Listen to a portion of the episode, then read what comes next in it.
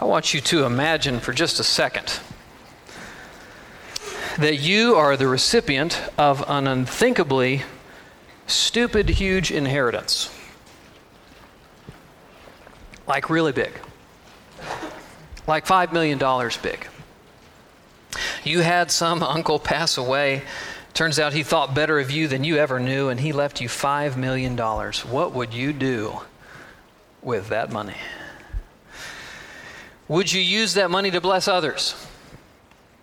Would you think of that money as a crazy, unexpected, and unearned blessing? And in turn, would you seek to turn it into an unexpected and unearned blessing for others? Would you become lavishly generous? Would you see all the good that you could do for others? Or would you turn inward? And would you focus on accumulation? Would you focus on consumption? Would you focus on enjoyment? Would you focus on, in a word, yourself? It's a thought experiment, but it turns out it's more than a thought experiment because you're already in this position. If you're a Christian, then you are the recipient of an unthinkably generous inheritance from our God. Ephesians 1 says, We have obtained what? An inheritance. It is an unexpected, unearned blessing given by God the Father to you through the blood of Jesus Christ on the cross. Christian, you are blessed with every spiritual blessing in the heavenly places, Ephesians chapter 1. And so the question is what are you doing given your enriched status? What are you doing with it? Are you intent on blessing others? Are you intent on serving others? Are you intent to be as lavishly generous with others as God has been with you? Do you view your blessings, both temporal and eternal, both physical and spiritual, as something primarily for you to be thankful for and enjoy, or as something to be shared and given away? This is where our text takes us this morning, family. So I want you to turn to Nehemiah chapter 5. Nehemiah chapter 5. Nehemiah, if you're new to us, is the book we're working through along with Ezra, the first part of the book. It's a little bit before the middle of your Bible. So if you hit Job, Psalms, Proverbs, you've gone just a hair too far. I want you to turn left and you'll find Nehemiah. I want you to turn to chapter 5. And as you're doing that, uh, chapter 5 is in the middle of the second section in Nehemiah. In the first section, chapters 1 and 2, the focus is on Nehemiah's return to the land of Israel. In the second section, which runs from chapter 3 to the beginning of chapter 7, the focus is on rebuilding the city. Now, last week we saw that the Israels, Israelites, they were rebuilding in the face of external opposition, Sanballat, Tobiah, other nations as well. The people of God have enemies, and those enemies threaten the building of the city. This week there's conflict too. But it's not external conflict. It's not a threat from outside that threatens the build. It's a threat from inside that threatens progress. In this chapter, there is conflict within the people of God. And so let's take a verse, take a look at verses 1 through 5. Now there arose a great outcry of the people and of their wives against their Jewish brothers. Stop there. I realize we're only one verse in. You're like, it's going to be a long day. Just saddle up and ride. Get ready for me. But I want you to see the contrast between the end of 4 and the beginning of 5. The end of 4 is the covenant community, unified, focused, striving together toward one goal building the city of God. They're outnumbered, they're under resourced, they're working day and night, but they're trusting God, they're working hard, they're on mission together. And then 5 1. Now there arose a great outcry of the people and of their wives against their Jewish brothers. This is like when you're driving at 55 and all of a sudden you just hit a pothole. It's jarring. Something's not right. And it's something within their own ranks. The outcry is against their Jewish brothers. So let's read on, verse 2. For there were those who said, With our sons and daughters we are many. So let us get grain that we may eat and live. There were also those who said, We are mortgaging our fields and our vineyards and our houses to get grain because of the famine. And there were those who said, We have borrowed money for the king's tax on our fields and our vineyards. Now our flesh is as the flesh of our brothers, and our children are as their children. Yet we are forcing our sons and our daughters to be slaves, and some of our daughters have already been enslaved, and it's not in our power to help it for other men have our fields and our vineyards. Okay, here's the deal. So you got three complaints, each introed by the phrase, There were those who said. For there were those who said, With our sons and daughters we are many, so let us get grain. They need food. That's number one. There were those who also said, Here's number two, We are mortgaging our fields and our vineyards and our houses to get grain. So they're not able to get grain. They borrow and they put up their property as security for a loan to get grain.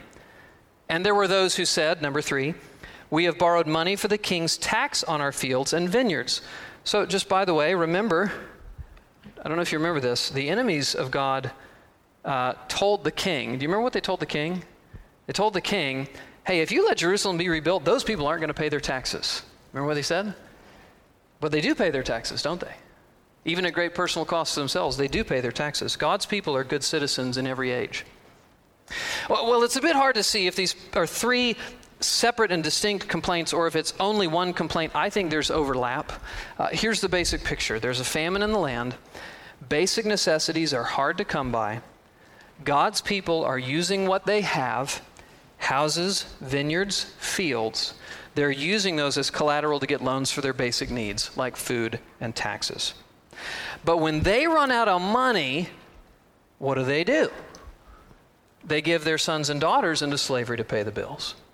Now, side note, this is more like indentured servitude than chattel slavery of American past, okay?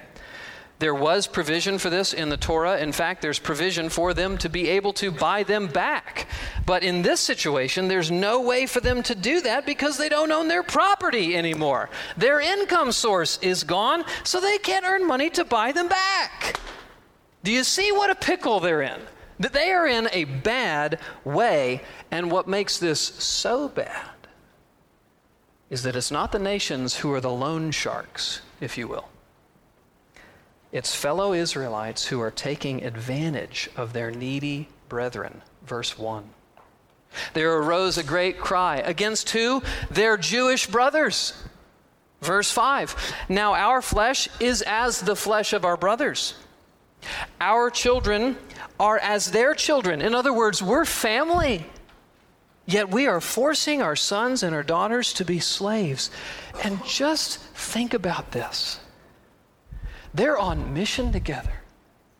They're all working together to rebuild the city. But then one has need, and his brother, who's better off, exploits him for personal profit instead of taking care of him in love. That should make you angry just thinking about it. And it made Nehemiah angry too. So let's look at this next section where he, he calls them to repent in verse 6. I was very angry when I heard their outcry in these words.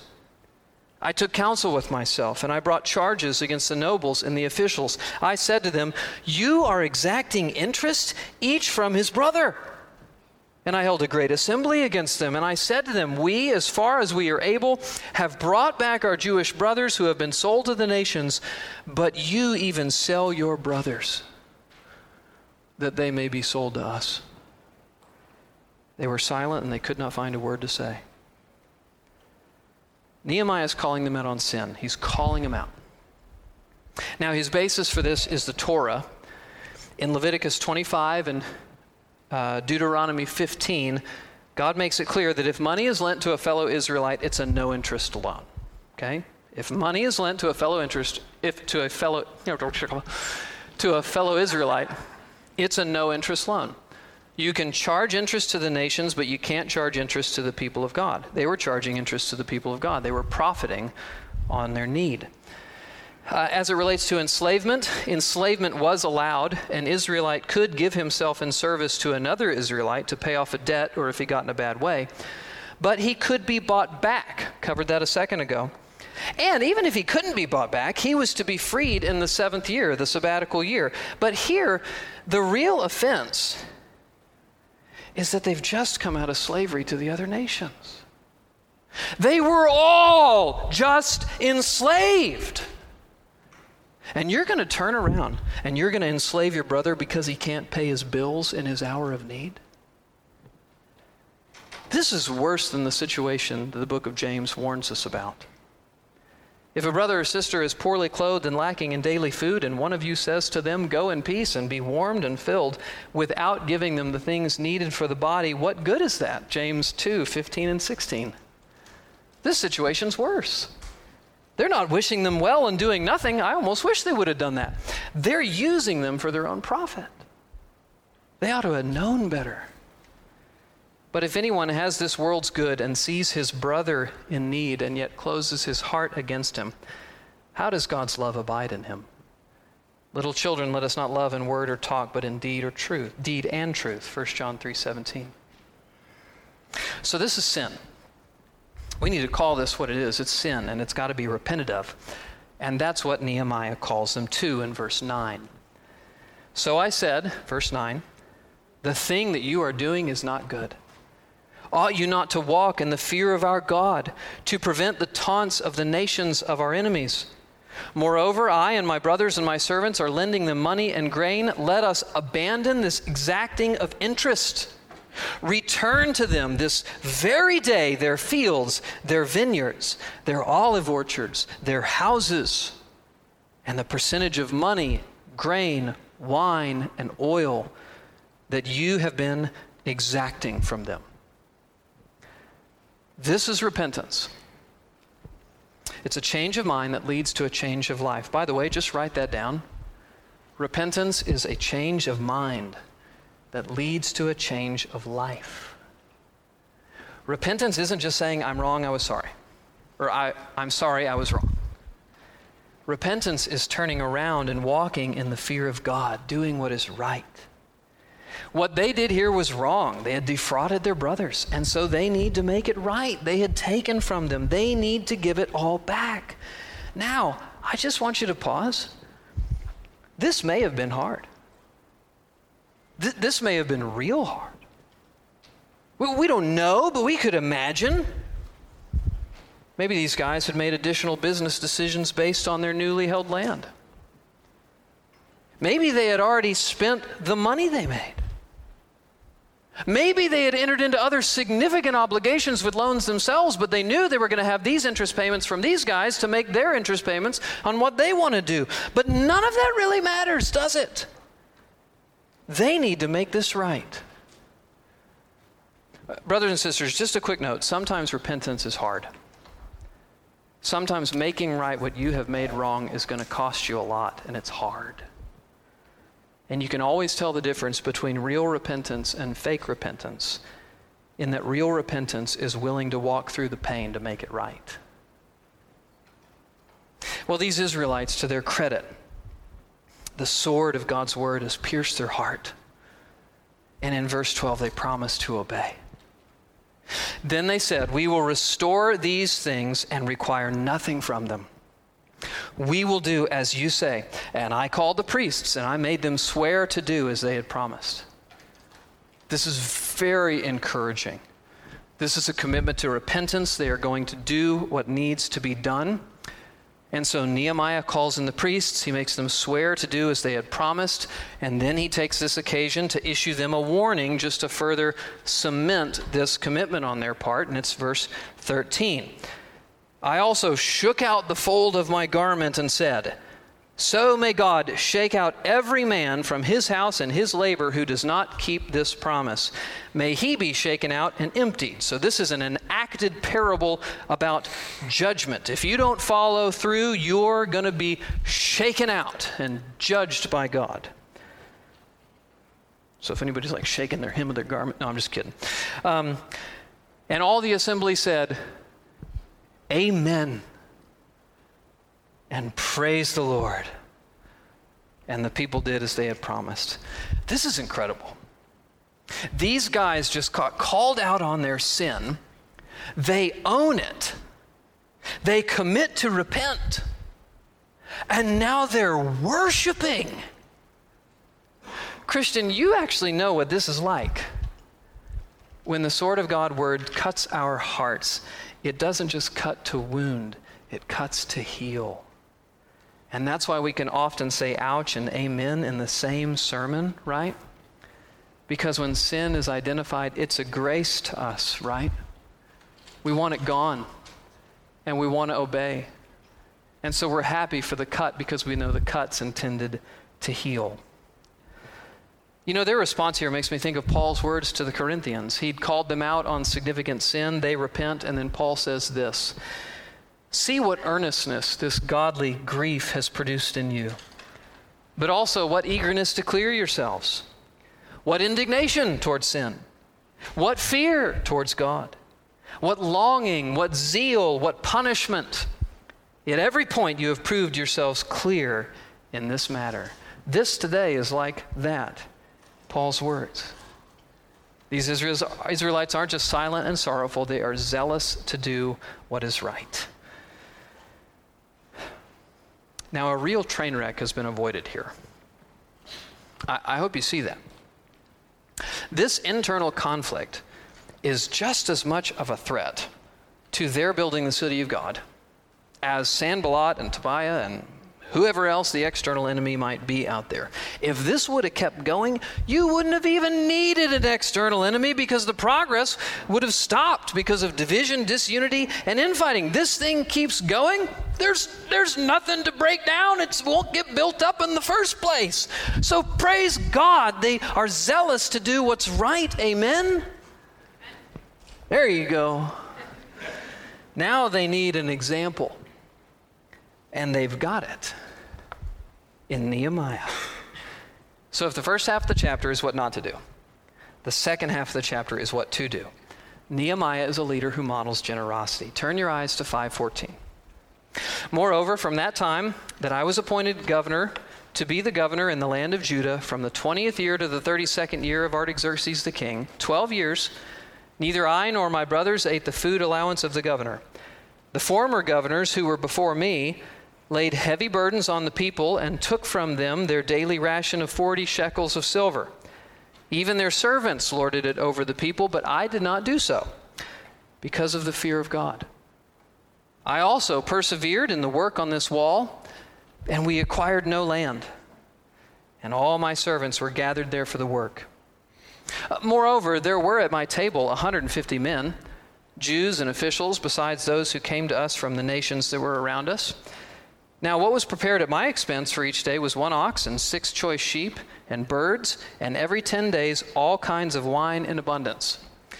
Yet for all this, I did not demand the food allowance of the governor, because the service was too heavy on this people. Now, what bounds this section is, is a food allowance, okay? That's, that's just the, the literary marker of this section um, in 14 through 18. You see it in verse 14. Neither I nor my brothers ate the food allowance from the governor. And then you see it again in verse 18. For, uh, yet for all this, I did not demand a food allowance. So this is about a food allowance. Well, what's a food allowance? Well, it was a tax that the king authorized Nehemiah to place upon the people. He could lawfully charge this tax to the people of God in order for this need uh, to, to, to be met. It was a tax Nehemiah could charge in order to defray his expenses as a governor. Just understand this. He's a governor, so he's got lots of diplomatic socializing and hospitality to do. There were at my table 150 men. Ladies, what have I just said? 150 people are going to come over to your house today. You know, you're like, whoa. Uh, besides those who came from the nations, that's diplomatic hospitality, and you gotta you gotta feed all those people. He says, now what was prepared at my expense for each day was one ox and six choice sheep and birds and every kind of wine in abundance. This is why he could have charged the people a tax and all the governors before him had charged it. They took from them their daily rations of 40 shekels of silver. That's, that's the tax, but Nehemiah doesn't do it. And why? Two reasons. One, because of the fear of God. I did not do so because of the fear of God. Verse 15. Brothers and sisters, the fear of God is a good thing. The fear of God is not just something non Christians do as they think about his judgment looming over their heads. Fear of God is something for Christians. To walk in the fear of God is to live our lives having Him fixed as our reference point. So the Bible talks about the fear of man, right? What's the fear of man? Well, it's acting and living in order to avoid man's displeasure or living in order to gain man's approval. That's the fear of man. The fear of God is the opposite. We want to live our lives with Him on our mind. What we want most, what we want most is to avoid God's displeasure. We don't want Him to be displeased with our lives. And what we want most is to live in a way that pleases and honors Him. Nehemiah walked in the fear of God person that mattered most to him was God. And may it be so for us. And by the way, when that's the case, you're going to treat God's people better too, which leads to the second reason.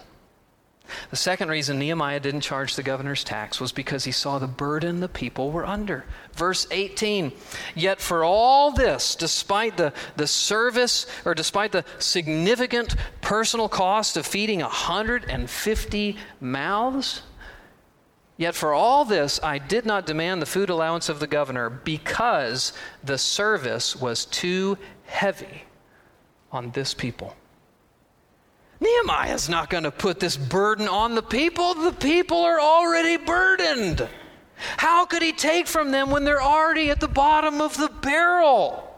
No way. Nehemiah is going to happily forego his rights. He is going to forego the privileges associated with his position. He will acquire no land, verse 16. He will persevere in the work on the wall, verse 16, because he knows for this mission to be accomplished, he needs to lead in the fear of God and for the good of God's people. So he lays aside his rights and he lays aside his privileges and he models generosity and sacrifice. It is right for him to pray the prayer that he prayed in verse 19. Remember for my good, O oh my God, all that I have done for this people. That's right. That's a right prayer on his lips. He has done much good for this people. And he has done it at great personal cost to himself. And not just in today's text. Remember for just a second the beginning of this book. What did he do? He went before a pagan king and he asked to come and to do this. That request carried for it the potential of significant personal loss. The story of Nehemiah is one long and lovely account of a man whose love for God and God's people led him consistently to self sacrifice and generosity. And thinking about him should lead us to think about our Savior. Nehemiah points beyond himself to Jesus Christ. What a breathtaking portrait of Christ is here if you have eyes to see it. Nehemiah did not make use of his rights and privileges, and Christ did not make use of his. Remember who Christ is. He is the second person of the Trinity. He did not begin to exist when he became a man. He has always existed because he is the Son of God. From eternity past, he has enjoyed the right praises of all the heavenly hosts.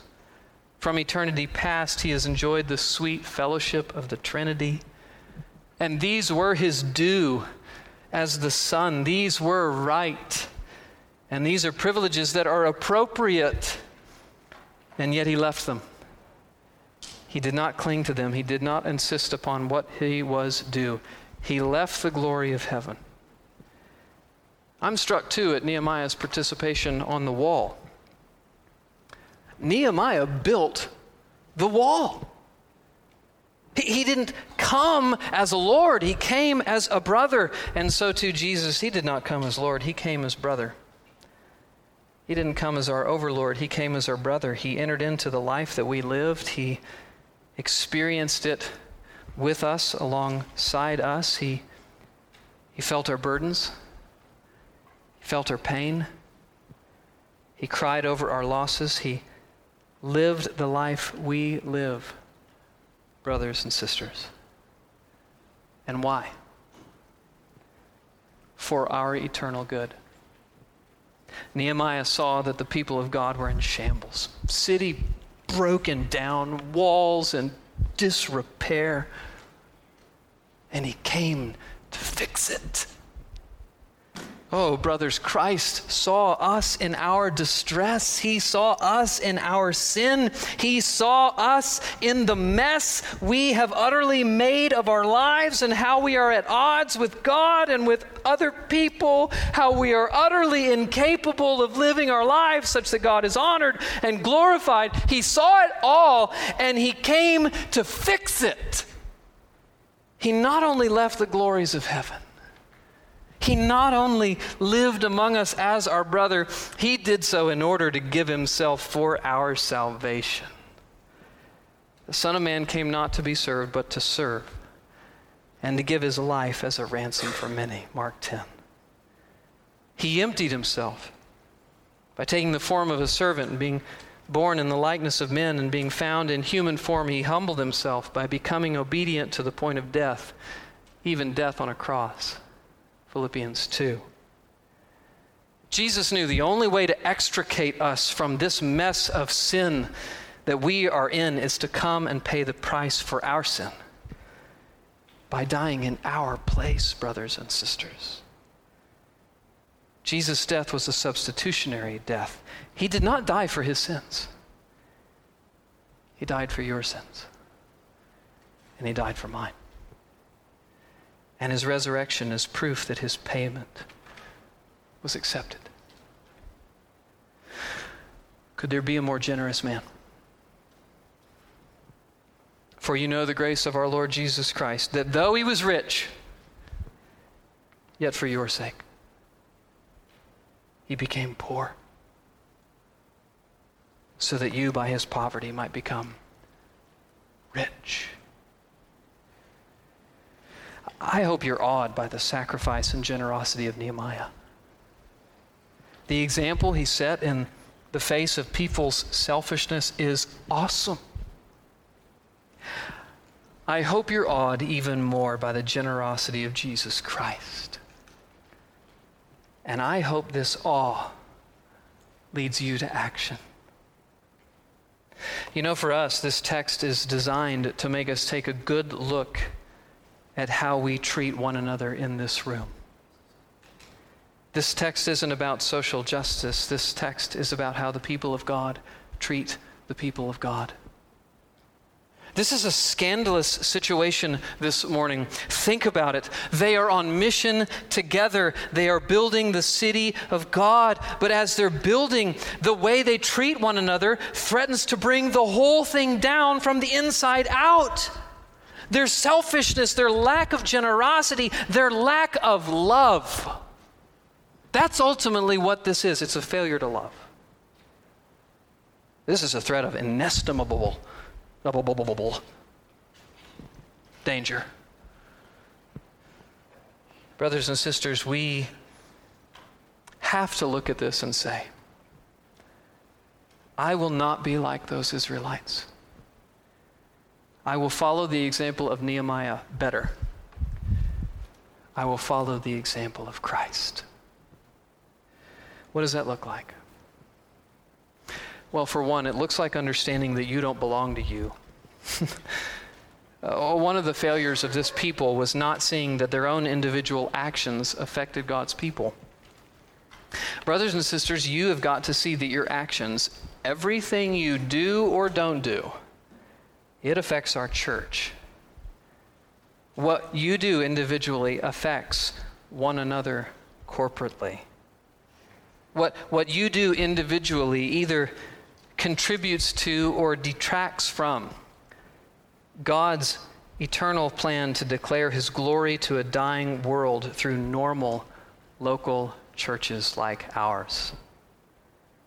As Americans, we are tempted to see our lives through an individual lens, but the Bible is poking at you to see your life through a together lens, a church lens. We are on mission together. We are called to build Christ's church together. And if we are to do that, if we are to weather the storms of the enemies of God that rage all around us, and you know that they rage, we have got to do a better job than they did.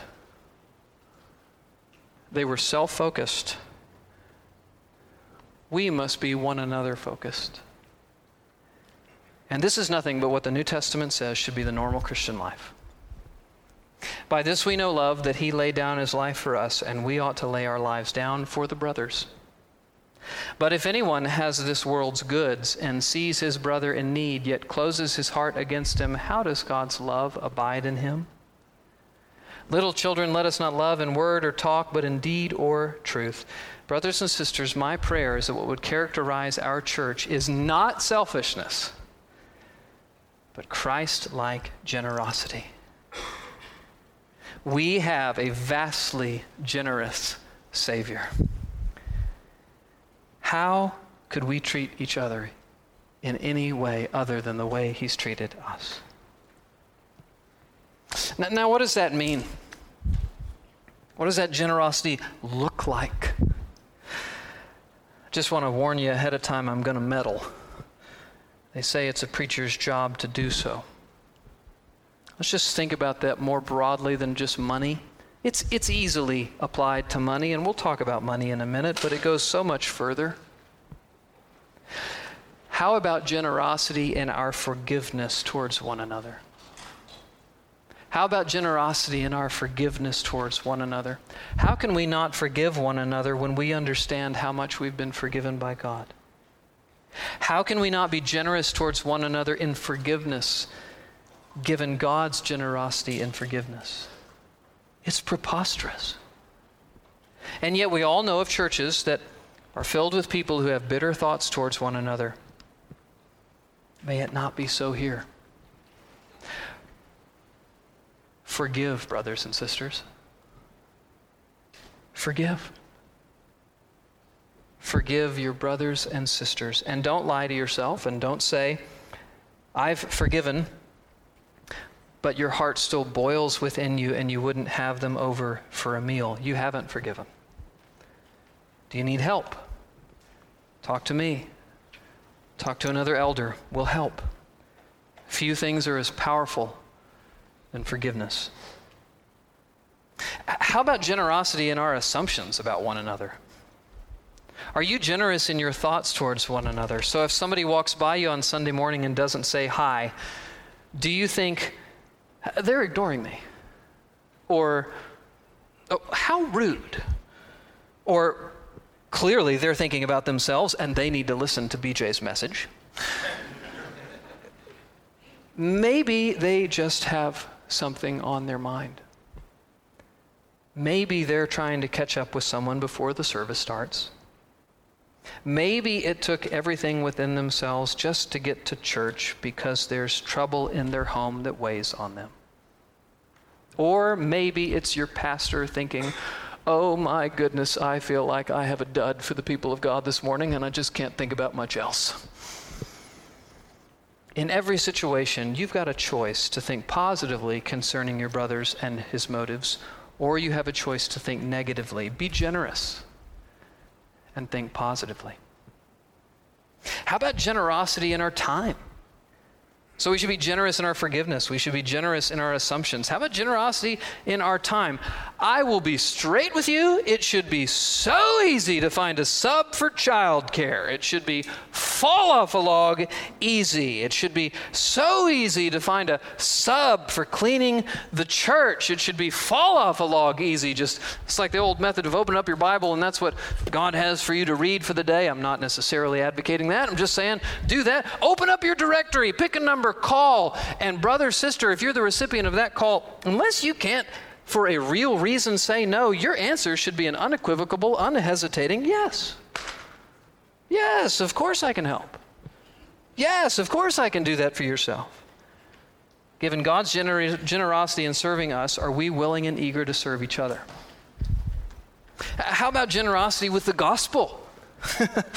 Brothers and sisters, we need to be generous in speaking gospel truth to one another. What I mean by that is just taking the time to help one another see how the truth of Jesus applies to our lives. Is it generous of us if we see each other thinking wrongly about our lives in some regard? Is it generous of us if we don't come alongside in a brotherly or sisterly manner and help others along the gospel way with us? Uh, that's, that's not generous. And yes, yes, how about generosity with our money? Do you feel like giving is a burden? Giving isn't a burden, it's a blessing. Do you feel like giving is something we want from you? Giving is not something we want from you, it's something we want for you. Why do we give? Because God has given us His Son. So, how can we not be generous in giving? How can we not consistently and generously prioritize giving to God's work here at Redeeming Grace Church? So, brothers and sisters, do you give at least 10% of your income to the Lord's church? Now, clarification we are not under the law to do that. We we are not under the Old Testament law to tithe. No, that's true. But I would argue that we shouldn't give less than our brothers and sisters in the Old Testament. After all, we see the fullness of His grace in Jesus Christ, and they did not. Brothers and sisters, do you prioritize this? So, if you're gone on vacation, do you make sure to cut your check before you go, or do you not think twice about missing a month or two? If you have life events that come up, do you choose to decrease your emergency fund, or do you choose to make up the shortfall in a decrease in giving? Is this uncomfortable to talk about? Sure. But this is where the rubber meets the road as it relates to generosity. And by the way, just to point, press the point further, I would encourage you not to think of your giving as done after you've given to the church. Are you aware of needs within the body that, that you can meet? Does somebody need a bunch of groceries? Buy them. Does somebody need repair work on their car? Pay the bill. Does somebody need a load of wood for winter? Buy it. You don't want them to know? Call me or another elder and we'll take care of it anonymously. And by the way, if you're a visitor, I'm not talking to you. we don't want anything from you at all. We are so glad you're here. I'm talking to the members of Redeeming Grace Church. And you know, as we think about generosity in general, I'm just going to zoom back out. You know what would be incredible? if our lives were an echo of the Apostle Paul's when he said to the Corinthians, I will most gladly spend and be spent for your souls. Oh, may that be us. Because we are our brother's keeper. We are our brother's keeper. His welfare is our welfare, and our welfare builds Christ's church. This is how we're going to continue to build, brothers and sisters. This is how redeeming grace will be a light for the gospel of Jesus Christ. Jesus Christ said, By this all men will know you are my disciples if you have love one for another. And if you're here and you're not a Christian and you're thinking, boy, this has got nothing to do with me, it's got everything to do with you. I want to encourage you don't assume upon the generosity of God. God is so generous to you in giving you life and breath and sustaining your every moment. And right now, instead of being thankful for that and serving Him and loving Him for that, you are assuming upon it and assuming that it's your right to breathe, and it's not. His generosity to you is meant to lead you to the fullness of His generosity in Jesus Christ for the forgiveness of your sins. So stop presuming upon His unbelievable kindness to you in that you are alive and come to Him. Turn from your sin and trust in His Son and live forever. His kindness is intended to lead you to repentance. Behold the generosity of God and Jesus Christ, brothers and sisters, non Christians. The generosity of Nehemiah, the generosity of Jesus Christ, it all flows from the generosity of God the Father Almighty, who sent his Son to save sinners that don't deserve it, to save us. Let's pray. Father,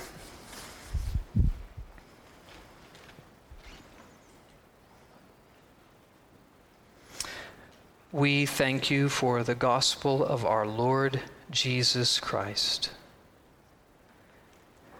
We thank you that in the words of one of our elders, Mike Criscolo, you gave your best, your very best, your one and only for us so that we might be saved.